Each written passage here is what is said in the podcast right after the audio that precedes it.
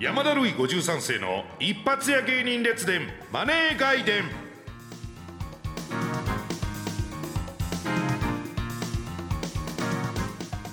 さあ始まりました。山田るい53世の一発屋芸人列伝マネー外伝えー、ちょっとよくわからないまあ、タイトルですね、えー、いやこれはね本当にありがたいんですよ。あの私が何年か前に書かせていただきました「えー、一発屋芸人列伝」という、まあ、いろんな一発屋芸人の方にインタビュー取材して、まあ、その一発大きく売れたブレイクしたその後の人生。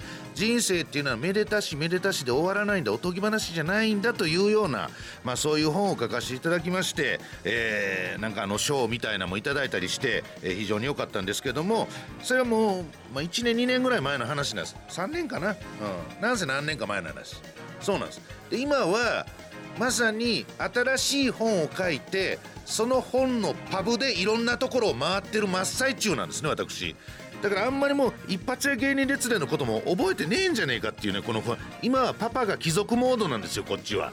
えー、そっちで言ってくれればなというねすいませんね。もうそのマイクの音は切られてしまってね、まあ、ハス向かいにもうすぐ近くにいるにもかかわらずうなずくことしかできない坂本先生の前でこんなに大きな声でね怒鳴り上げるのもどうかなと思うんですけど今はパパが貴族モードなんだということだけスタッフの皆さんには。そしてなんかスタッフの皆さんがスーツを着すぎというねラジオ局でこんなにスーツ着たやつがうろうろしてる曲ないという、うん、なぜかブースの中になんか東証の人なんでしょ？何東証の人って？何？雪山のやつじゃないよね？東証っていうのはこの場合。東野証券東京。これ先生ちょっと東証っていうのは何の略でしたっけ、うん、東京証券取引所、ね、そうそれ。の人が見守る中 ラジオ番組をやるという異常な事態に陥ってるわけですよ。えー、これはねなかなか緊張感がございますけども、えー、もう一度言いましょう。一発屋芸人列伝マネー外伝この番組はですねまあ何でしょう。一応ちょっと台本にちらほら書いてくれてることを拾いながら言いますと、まあ、人生山もあれば谷もある。まあ当たり前だよって話なんですけども。まあいろいろんなことを経験してきた一発屋芸人こと私ヒゲ男爵山田がですねまあもう今僕45歳ですよ。えー、もうあと5年したら50という、えー、ことでございましてこれから先の人生一発屋芸人にも老後があるんだというような暮らしがあるんだという。だこれはもう芸能人全般にも言えることですよね。ひょっとしたら、えー、一般の方と同様我々にもこれからの暮らしというのがあるもんですからやっぱりお金のことなんていうのはよく知っとかないとダメだなというえー、生活に根ざした暮らしのお金老後いくらぐらいあればいいのかとか、えー、私が今一番興味があるのは今都内で家を買うのは得策なのかという。これがねこの問題がもう年がら年中あるわけですよ。で毎年なんかそんな話あの芸人仲間と喋ったりするんですけどなんかね毎年今は早いとか。いやもうちょっと待って。あるいはちょっと遅すぎるとかなんかいろんな意見が飛び交って正解が出ないこの辺もねあのこの後ゲストで、えー、出ていただきます坂本彩子先生にもちょっと詳しくお伺いしたいななんていういろいろお金にまつわること、えー、それはもう人生を守ることでもございますから是非詳しくなっていきたいなとそしてその中に何かしらこじつけて、えー、一発屋芸人列伝一発屋芸人の話なんていうのもできたらなと思っております。さあそれでは参りましょう。30分間お付き合いください。山田るい53世の一発屋芸人列伝マネー外伝第1話一発屋お金の基本を知る。さあこれはもうあのー、一発屋芸人あるいは私池田助山田るい53世のみならず、まあ、世間の皆様もお金の基本というのはね、えー、当然詳しくなって損はないわけですから今日はあの専門家の先生に来ていただいております、えー、早速ご紹介しましょうファイナンシャルプランナーの坂本彩子先生ですはい、ファイナンシャルプランナーの坂本彩子です。よろしくお願いします。ありがとうございます。はい、これは。あの先生は、まあ、ファイナンシャルプランナーという、まあ、肩書き、はい、まあ、結構耳にするようで実はその実中身をどういうお仕事なんだろうなんていうあのご職業ですがどんなことを普段されているのかっていうのを教えていただいてよろしいですか、はいあのファイナンシャルプランナーの資格を持って働いている人というのはいろいろいるんですね。はいはい。はい、で私の場合はもともとは雑誌の記者をしていました。そうなんだ。はいへえ20年ぐらい雑誌の記者として、はい。まあお金回りの記事ですね。うん。例えば家計管理だとか住宅買いますとかはいあ保険に入ろうとかはい、はい、それから運用ですね、ええまあこういう記事を書いてまして、うんでまあその経験をもとにファイナンシャルプランナーの資格を取って、はい。今はあの独立した立場のファイナンシャルプランナーとして。家計相談を受けたりえ。セミナーの講師をしたり、うん。それから本を書いたりしています。今私の手元にも、はい。えー先生が書いた著書古本がね、はい。えーまだ間に合う。50歳からのお金の基本という表紙に4コマ漫画が書いててはい。非常に親しみやすい、ぜひもう読んでください。ねはい。えーそしてお金の超基本、はい。まあ多分いろんなご本をこれまで出されてきたと思うんですけども、はい、今日は今回はそういうお金の基本といったところももちろん教えていただけるとはい。いうことでございますね。ですね。はい。こう先生はじゃあどういうそのお仕事の仕方というか誰か相談に来るんですか？誰かが。そうですね。あのまあ今本当にネットの時代なので、うんネット経由でご相談の依頼が入るんですね。はい。例えばどんな相談えっが、ともう本当にいろいろです。うんまあ一番多いのは30代から50代ぐらいのまあ現役の方ですね。はい。結婚して子供が生まれたんだけれども、うん教育費どれぐらい準備すればいいかとか学。資保険はどうあそうですね保。険入った方がいいんですかとかそれからそれこそお家はい買いたいけどどれぐらいの金額なら大丈夫そうかとか学資保険は入った方がいいんですかっていう質問が来るんですか？あいやいやいやあのまあ教育費の準備について相談したいみたいなメールをいただいて、そのせん中の選択肢としてはい。学資保険とかこういうのがあがります入るかどううかとか。うちはちなみに入ってるすみません私利私欲にさっきから走ってますけども、はい学資保険にうちは入ってますけども、はいこれこれはいい選択なんですかまあその学資保険って言っても本当にいろんな種類があるんですよ。ますね。ですからそのですねどんな種類のに入ってらっしゃるかっていうのをそれこそ保険証券を拝見しないとそうそうかそうかはい。すいません。すぐには、はい。まあパッとは答えられないイライラしないでください先生。詳しく知らねえと判断できねえじゃねえかというね、はい。ああそうかそう各ご家庭にいろんな事情があるから、はい。うーんそういうご相談に、はい。えー答えてらっしゃったりとか、えー。他にはそのお金の基本ということで言えばどんなご相談が？あとはですねやはりあの先ほど、うん。まあ、冒頭で老後っていうことをおっしゃってましたけど老後。うん。はい、長生きになりましたので、はい。やっぱ皆さんご心配なんですよね。心配。はい、で定年退職前直前ぐらいの方のご相談っていうのが意外と多くて。なんでしょう駆け込み相談みたいな、ええあのまあ多分退職金これぐらいもらえそうだと。それから企業年金、まあ、会社員の方ですね。うん。もらえるんだけどこれでやっていきますかとかどういうふうにこれから家計管理していけばいいですかっていうご相談もとても増えています。結構具体的に老後に手にすることができるお金とかが見えてきた時に、はいそうです。あ私これで大丈夫なのか、い、けるのかという、ええ、これ結構皆さん悩んでご相談に来られるそうですね。はい。なるほどね。まあただねえその方たちよりも明らかに我々一発屋芸人あるいはお笑い芸人と言ってもいいかもしれませんは老後にいろんな不安を抱えておりますけどもね。まあ、あのなんか先にその一発屋芸人の話をしろっていう東証の人に言われたんで、えーこれこれはただのディレクターにラジオ日経のディレクターに言われたんなら僕は無視するんですけども東証の人に言われたらしょうがないというね。得体の知れないやつを感じましたからこれは、えー先生ちなみにあの私書きましたその一発屋芸人列でも一応さらっと目を通していただいたという。あえっ、とですね、ええ。まあ今日お会いするっていうことで買いましたけど、まだ三分の一ぐらいですね。ごめんなさい。3全部は読んで1問ない。読めばもうお腹いっぱいです、はい。ちなみにその表紙を見ていただきますとあの私が書きましたあるいはまあ目次ですね。そのインタビューさせていただいた一発屋たちの名前がずらりと並んでおるんですが、はい。ちなみに先生は ファイナンシャルプランナー坂本先生はですねその、まあ、10組11組ぐらい載ってるかな。どどなたかご存知の方とか全部知ってました？芸人。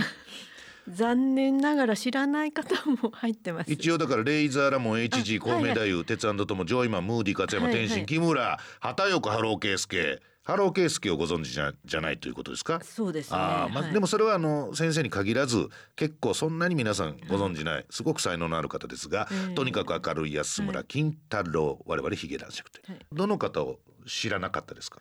知らなかった人言うんですか？言ってくださいそれは。小梅太夫。コウメ太夫を、すいませんテレビあんまり見ないんで。知らなかった、はいい、やはいテレビあんまり見なかったら全部知らないはずですいやよあの HG はうん。もう旬の時をもうバッチリ見てますから。ハードゲイが一番旬の時を、はい。先生バッチリ見ていた、はい見てました、いやすごい売れ方でしたからね、うんあれはもう私のような人間でも知ってます。はい。先生も若干興奮されておるという。いやだってもうなんか移動が立て込みすぎてヘリコプターで移動したとかそういう逸話。だから我々あの一発屋の集まりで一発会というのがあるんですけどもう本に書いてあるメンバーとかあとレギュラーとかね、い、ろんな一発屋が一発屋だけが集まって食事を楽しむという。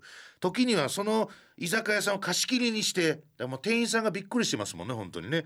時空が歪んだのかというこの各時代を代表する一発屋がずらりと仮面ライダー大集合みたいな感じになってるんでね結構店員さんもびっくりされるんですけども HG さんはご存知だはい小梅太夫さんなんておそらく多分先生のご専門に一番近い方ですよ。そうなんですかちゃんちゃかちゃんちゃんちゃちゃんちゃって知らないですか。知らないですハッシュタグ毎日畜生知らないですかいや。知らないですあそあそうごですか。めんなさいセリフが覚え自分のネタのセリフが覚えられなくて、えー手のひらと手の甲と爪にマジックで全部こうセリフを書いているという。で僕は最初それを遠目に見た時にハエがたかってると勘違いしてゾッとしたっていう話があるんですけどもそれも知らない？知らない。はい。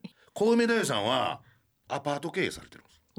そうなんですか。そうだからあの我々一発屋芸人まあお笑い芸人っていうのは非常にその、お金をねなんか、もう上の先輩からは酔い越しのみたいな、はいええ。まだノリがある世代ですよ我々は。でもきちんと、えーボカーンと売れた時にアパートを買いましてそこの大家さんとして切り盛りしてだからあの一発後ちょっと仕事が落ち着いた時もしっかりとこう安定した収入を得てらっしゃると。素これはファイナンシャルプランナーの先生から見てどうですか？あいやそれは素晴らしいと思います。やっぱそうなんだ。はい。そういうこといやそういうことしとくべきなんですね。まあその方にもよりますよね、うん。それから場所とか、はい。それからアパートって人が入らないとねお金にならないんでちゃんとうん。入る人がいるかとか、それはちゃんとやんなきゃいけないですけどそこちゃんとやられたってことですよね。ね、我々はなんか大したことない貯金だけ蓄えて一発生活に突入してしまってるんですけどもそうなるとやっぱりいろいろね日々の不安もありますよね。結婚とかしたり子供生まれたりすると。あそう小梅太夫を知らないというのはなかなかですね。さいえー、他ご存知なかったよっていう方はどの方ですか？実はごめんなさい、はいヒゲ男爵さんも知らなかったんです。終わりや。いやストップストップ。あのこの本を本が話題になったというので、ほなんか本入り？はい本を本のタイトルから知りました。はい頑張っとくもんやな、い、やだからもうルネサンスとかあの自分で言うのもなんですけど全盛期を知らない。はい、ごめんなさい。私ニュースとドラマしか見ないんで。ニュースとドラマしか見ないんだ、はい。うちの親みたいだな。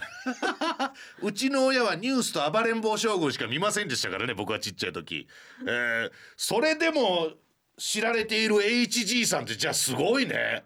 そうですね。まあ子供がよく見てたので、まあ気気がつかないうちにその知ってたっていうちょうどその時期に、はい、そうかねでもヒゲ男爵の方知らないんですって 言ってからもう目次の部分を閉じましたもんねもうねごめんなさい。いやでも小梅太夫さんをご存知ないならもうそれはしょうがないああムムーディ勝山とかジョジョイマンとか知りません？知りません。じゃあサイン会ゼロ人事件っていうのを知りませんか？知りません。ジョイマンっていうコンビがいるんですよ。はい。ね。で今あの、まあ、先生ご存知かな？今空前のここ何年か空前のねヒップホップラップブームですよね。だいろんなこのラッパーが韻を踏んで歌を歌ってますけどもことゴールデン帯の地上波のテレビ番組ということで言えば最も韻を踏んだ人間っていうのはまだジョイマンやと思うそれは。全部がピンとこないという サイン会やるで言ったらもう誰も来なかったんですよお客さんが。でその誰も来なくてそのジョイマンっていうお笑いコンビなんですけど2人が長机に座ってるこれだけの風景をツイッターに上げたところそれがバズったという、えー恐ろしいもうす素晴らしいコンビですよね。あーあとなんか聞きたいなっていう名前があればとにかく明るい安村知ってますか？ごめんなさい知りません。じゃあスキャンダルのことも知らないんですねこれは。じゃあそれはよく安村君にとって良かったことだこれは。あもっと一発屋に詳しいファイナンシャルプランナーはいなかったのかな、えー、ということですね。ここから先生さらに今度は先生のフィールドお金の話をいろいろと伺っていきたいと思います。山田るい53世の一発屋芸人列伝マネー外伝。坂本先生一発屋芸人を知る。さあここからはですね坂本先生にお金の超基本を、まあ、ちょっと講義形式でって書いてますレクチャーしていただきたいなと、はい。もう先生あの僕のねお手元にある一発屋芸人列伝の目次のページを開けとかなくて大丈夫です、律儀な先生なんです。いつも一応こう対応できるようにということで開いてくれてたんですけども大丈夫でございます。さあ先生、えー先生の書籍ちょっと冒頭にもご紹介しましたが、えーお金の超基本、えーというご著書がありますけどもやっぱりちょっと我々芸人という職業柄あの風前の灯火業ですからねやっぱり我々は。お金のことはやっぱりちょっと敏感なんですけども。本当に基本の基本っていうところで言うとどういったことになるんでしょうか？えっとですね、うん。まずあのお金があることでどんなことができるのかということを3点ちょっとお話ししたいと思うんですだけど。いぶ基本のところからありがとうございます。すねはい。はい、でこれ私が勝手に言ってるんじゃなくて、うんまああの経済学などの本を読まれると大体この3つが出てくるんですね。もうそれはもういつもベタに出てくることはい、なんですね。出てくる3つですね。まずお金があることで交換ができる、交換の機能ですね。交換。交換、はい、昔々お金がなかった頃は物々交換してたんですそよ。そんな基本からいくんですか？はいはいはい。はじめ人間ギャートルズ的なところから、はいまず物々交換から人間は始まって、はいはい。うん。でそれすごい不便ですよね。自分の欲しいものを持ってる人探さなきゃいけない。であとこの肉とあの服がちょうど同じなのかもわからはないとか。そうなんです。はい。ああでここにまあお金最初はお金というよりお金みたいなもの貝殻とかはいあのなんか授業で稲とかったような気する。はい、うんありましたよね。そういうものが出てきたので、それを間に置いて、まず自分の何かをお金に変えて、そのお金で欲しいものを買うということで、まあ間にお金が入ることで交換がとってもスムーズにいくようになったと。しやすくなった。はいはい。これまず一つ目ですね。はいで次にまあお金って価値を測ることができる。ただ物としてあるだけではこれ価値どれぐらいかわからないんですけど、うん。値段がつく。これいくらですよっていうふうに値段がつくことで、うん。まあ価値が測れるようになった。これは。貝殻5枚だぞ。いや8枚だぞとはいいうことで,、貝殻の枚数同士で比べることによってはいという、はい。なるほど、はい。そして三つ目、はい。これとっても大事なところなんですけれども、お金があることで貯めることができるようになった。貯蓄でございますね、そうです。はい。であ、お金ってなんで貯められるかっていうと、はい腐らないからなんです。ーなるほど、はい。腐るお金だったらこれ貯められないですよね。はい誰だよこれをお金にしたのはというね、はい、そうですねちょうどお饅頭をさはい。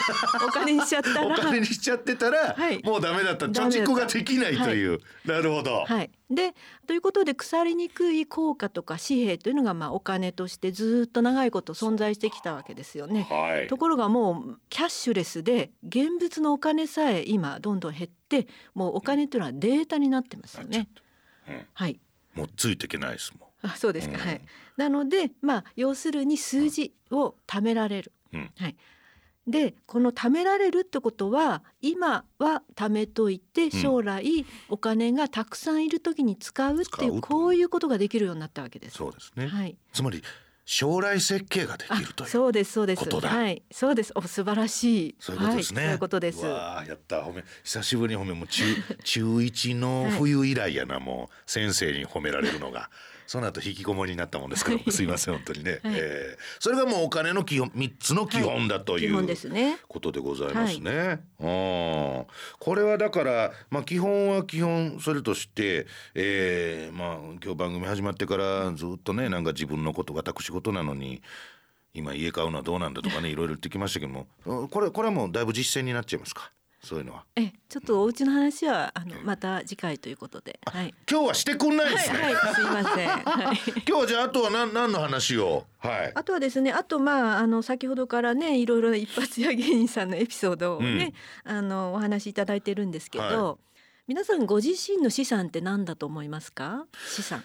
えー、例えばまあヒゲ男爵、はい。山鳥53世自分で考えたらでいいですか、はい。資産。はい、うーんまあまあ、こんなこと言うとねちょっとかっこつけちゃうかもしれないですけどまあ才能？お？う？いやでもそれまあある意味ではこんな苦笑いがあるんですね。当たりですね。あ当たり？当たり、はい当たりですねいや外れな。ら外れと言っていただいて いやあのですね、うんえっと資産って目に見えるものだけじゃないんですよだけ。じゃない。お金っていうのは数字としてちゃんと目に見えますよね。だから逆に言うと先生違うんですよ。俺目に見える資産はないんですよ。ないんです。はい。要するに例えば持ち家とかでしょ？はい。土地とそうですそうかですはい。なんか壺とか、はい。そそれないんですよ。ない。ないけど例えば特に若い方とかうん。それこそ才能がある方は自分のそのまだお金になってないものうん。を使って将来お金を稼げる。稼げる。という意味ではうん。資産なんです。はい、そういうのを人的資産って言うんですけれども。じゃあ僕、はい人的資産しかない男ですわ。じゃあそれは必ずお金に変えないといけないですね。死ぬまでにね、はい、そうです。もう使わずに死んでしまったらね。はい、もったいないですよもったいないね。せっかくせっかく資産持ってるんですかうらね。ん。はい。確かに確かにそれはちょっと使うだからなんかその今本書かせていただいたりとかラジオで喋ったりってこれこれも人的資産ですよね、はい。ただ先生あのどうしてもですねその人的じゃない方の資産がやっぱり欲しいんですよね、はい。心の拠り所として。だから人的資産を使ってしっかり稼いだお金を、まあ貯めたり、はい。あるいは増やしたりして、それでそれこそ最初に言った交換の手段でお金で家を買う。交換ですよねこれ。うん。それからいろんなものをサービスお金で買うと。うん。だからまずは一回自分の能力とか持ってるものをお金に変えないとこう目に見える資産にはできないですよね。なるほどね、はじゃあそういう頑張り努力は怠らない方がいいんだという、はい、そうですね。小先生あの常々僕もなんか以前経済学の専門の人と喋った時もなんかそういう話をしたことがあるんですけどファイナンシャルプランナーの目から見てねこの一発屋芸人という生き方あるいはもっともやらしく言うと稼ぎ方ってこれどうです？その一時ポカーンとブレイクして、まあ、その後仕事は落ち着きながらまあとはいえみんなもりもり飯は食べてるというような、まあ、例えば地方営業であるとか、えー何かのステージであるとかあるいはまあその僕みたいになんか他のジャンルのことしたりとかっていうのはあるんですけどここういう稼ぎ方っていうのはどうですか、うん。まあいわゆる会社員と全然違いますよね。うん会社員っていうのは定期的にある程度お金が入ってきますから、はいまあ使いやすいですよね。予算も立てやすいし。うんでも会社員ってじゃあ一発当てるっていうのは難しい。ですよね、ですから一発当てられるっていうのは大きなお金が入ってきましたよね当然。まあまあ正直先生入ってきましたこれはきましたよね。ってことはその一発当てた時にじゃあその稼いだお金どうするかとっても大事ですよね。はい、どうするかってもはやもうどうしたのかっていう感じですけどね でそこですよね、はいそこですね。だからこれは一般の方にも通じることかもしれませんけど大きく何かしらボーナス的な稼ぎがあった時にこういうお金ってまあそれは事情にもよるでしょうけど、どうするのが賢かったりするんですかね？まあそこは本当にいろんな考え方があるんですよ。さっきそのアパート経営の話出ましたけど、はい。まあよく株なんかで非常に大きな利益が出た方は、うん。その株を売って不動産を買って安定的に家賃収入を得るってそういうことをする方もいらっしゃいます。はいはいはい、はいただし不動産ってね税金がとっても面倒くさいんです。意外と税金かかったりとか。それちなみにささっと言うとどういう税金がまとわりついてるんですか？この不動産というものあ。の不動産の収入っていうのはもう完全にあもうその人の収入ですから経費を上手に立てるとかいろんなテクニックがいるんですよね。へえ、でそれに対して金融資産ですよね。それこそ株とか定期預金とか、はい。そういうのはとってもシンプルなんです税金が。だから管理はとってもしやすい。そんなイメージなかったです。だから別にあの現金とか株式とかうん。金融資産で持っているこれでもいいんですよ。だってうーんゼーマンとか持ってればうん。やっぱりそれはね落ち着きますよね。落ち着く。ね。安心は絶対ありますよね。はい。だからそれをお金のまま持ってるのかそれとも不動産にして、うんあの家賃収入を得るのか、はあただし不動産投資はっきり言って面倒くさいということは頭に入れといてください。はい。いやむしろその株とかの方がむしろ面倒くさいのかなっていう。あの株もですね確かに非常に乱高下するので、うん稼いだお金全部つぎ込んじゃダメですよ。あそこは賢く、はい。えあのあもっと安定したものとちゃんと資産配分を考える必要あります。でも例えば非常に有料な株を持っていてその株から配当金が定期的に入ってくれば、まあ例えばですねうん。企業をしてはい。株式公開したりして、はいはい。お金たくさん持ってる株なんか持ってる方いますよね。ベンチャー企業はいい。はい、そういう方ってそういう配当金がものすごいんです。その持っていらっしゃる株もそうですけど、うん配当金の収入ってもうとても半端ないんですよ。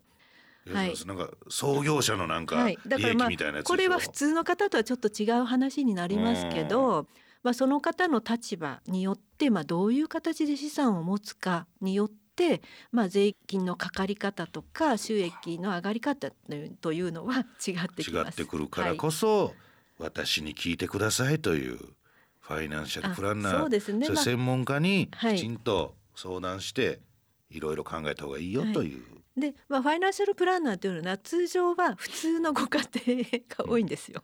うなの？あのまあ会社員とかですね。はい。はいでもちろんその非常に資産を持ってる方に向けてその資産をどう運用するのかとか、うんまあそのそっちの方を専門にしてるファイナンシャルプランナーもいます。うん本当にえっ、と立場によって得意分野があったりしますのではい。へえだからあれですねうちなんていうのは例えばあのーまあ、うちの奥さんは家計簿つけたりしてますけど、はい。なんかそのなんでこんなに使っちゃったの？みたいな時がすごいあるんですよ。そういうのはどうすれば防げるんですか？謎の使いすぎという。でも家計簿つけてるんですよ、ね。つけてるんですよ。はい。そしたらその数字を見て、うん。自分でこれバツとかってつけて、あここが使いすぎてんねやなとかはいはい。チェックできりゃいいんですけどね、ええ家計簿を持って先生のところに行けばいいんだ。あそうですね。ちょっと見てくださいって言っては一度いらしてください。ね、はい要するにあの家計の人間ドックやないけども 一回こう見ていただいて専門家に見ていただいて、はいご指摘いただいたりするのもはい一つですよね。そうですね。そういうことをまあ希望される方もいらっしゃいます。なるほど、はいえー非常にいいお話を聞けたんじゃないかと思います。はいということであの今日あの教えていただいた内容は、えー先生が知らなかった一発屋芸人たちに全て僕が教えていきますんで伝えていきますんで、えーありがとうございました本当に。山田るい53世の一発屋芸人列伝マネー外伝坂本先生は HG だけ知っていた。さあ山田るい53世の一発屋芸人列伝マネー外伝、えーお別れの時間でございます、えーファイナンシャルプランナー坂本彩子先生今日いかがだったでしょうか？はい。まあこんなに突っ込まれるとは思っていなかったんで、ちょっとドキドキしましたけど、ええ。はい、あの負けないように次回頑張りたいと思いいますやとんでもない。僕はやっぱりあのこんだけそのテレビをあんまりご覧にならない、えードラマとニュースしか見ないという坂本先生が HG さんだけはよく知ってたというやっぱり僕がすごいリスペクト尊敬してる先輩なんであーやっぱりあの HG さんの一発っていうのは、まあ、一発会では彼は二発と言われてるんですね。やっぱりその大きな、はい。小島よしおと並んで、えー二発芸人やって言われてるんですけども素晴らしい人なんだなっていうのが分かりましたしそして先生にすごくいいお話お金の基本というところからね教えていただきましたから、えー聞いてる方もみんな役に立ったんじゃないでしょうか。さあ次回はですね、えーゲストとして一発屋芸人の誰かにもお越しいただこうということで誰かはまだまだかあんま決まってないということですね、えー一発屋芸人仲間のどなたかが来ます。先生は誰に来てほしいですか？HG さんですね。唯一知っている HG さんに来ていただきたいということで、えーじゃあブッキングキャスティングの方鋭意頑張っていきたいと思います。さあ番組では感想やご意見をお待ちしております、えーラジオ日経ホームページにある番組サイトのメールフォームから、えーぜひぜひお寄せください。さあということで、えー坂本先生今日はありがとうございました。ありがとうございました。次。回までさようなら